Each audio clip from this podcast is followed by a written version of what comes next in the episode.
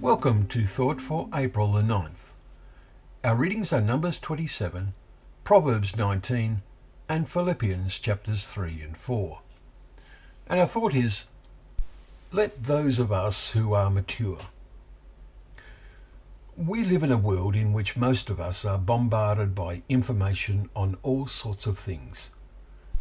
These include persuasive messages to spend money in acquiring or doing this or that allegedly desirable thing. Very little, if any of this, is of value in leading us towards greater spirituality. Indeed, more often than not, it will lead us in the opposite direction. Our thoughts followed along these lines as we read Paul's words of thanksgiving and encouragement to the Philippians.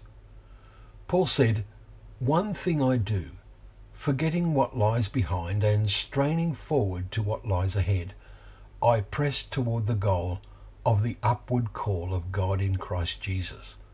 Chapter 3 and verse 13. It is impossible, except for the elderly in a home, to forget the world. The difficulty to press forward has never been greater. Paul continues, Let those of us who are mature think this way, and if in anything you think otherwise, God will reveal that also to you. Only let us hold true to what we have attained. What have you attained?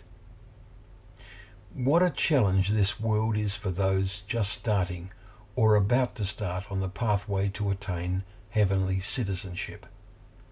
Paul laments about those whose minds are set on earthly things, verse 19. His next words are powerful.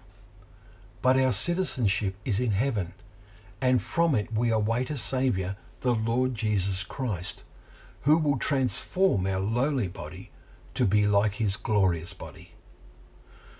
Politicians are clamouring with puffery words to get us to vote for them, but we have the only true citizenship and just one candidate, and we wait for him to take his power and reign. Let us fix our eyes on him as the sea and the waves of the 21st century foam and roar, and there is distress of nations in perplexity, as Luke 21, verse 25 says. With Christ in the vessel, we will smile at the storm. But what of those who are not mature? Let us cull some words from chapter 5 of, of Paul's first letter to the Thessalonians. The day of the Lord will come like a thief in the night. Let us keep awake. We belong to the day. Let us be sober, having put on the breastplate of faith. Encourage the faint-hearted, help the weak, be patient with them all, pray without ceasing. May your whole spirit and soul and body be kept blameless at the coming of our Lord Jesus Christ. He who calls you is faithful. He will surely do it. Those who are mature today have a great responsibility. Thank you once again for joining us for Thought for the Day, where we can open up the pages of God's Word.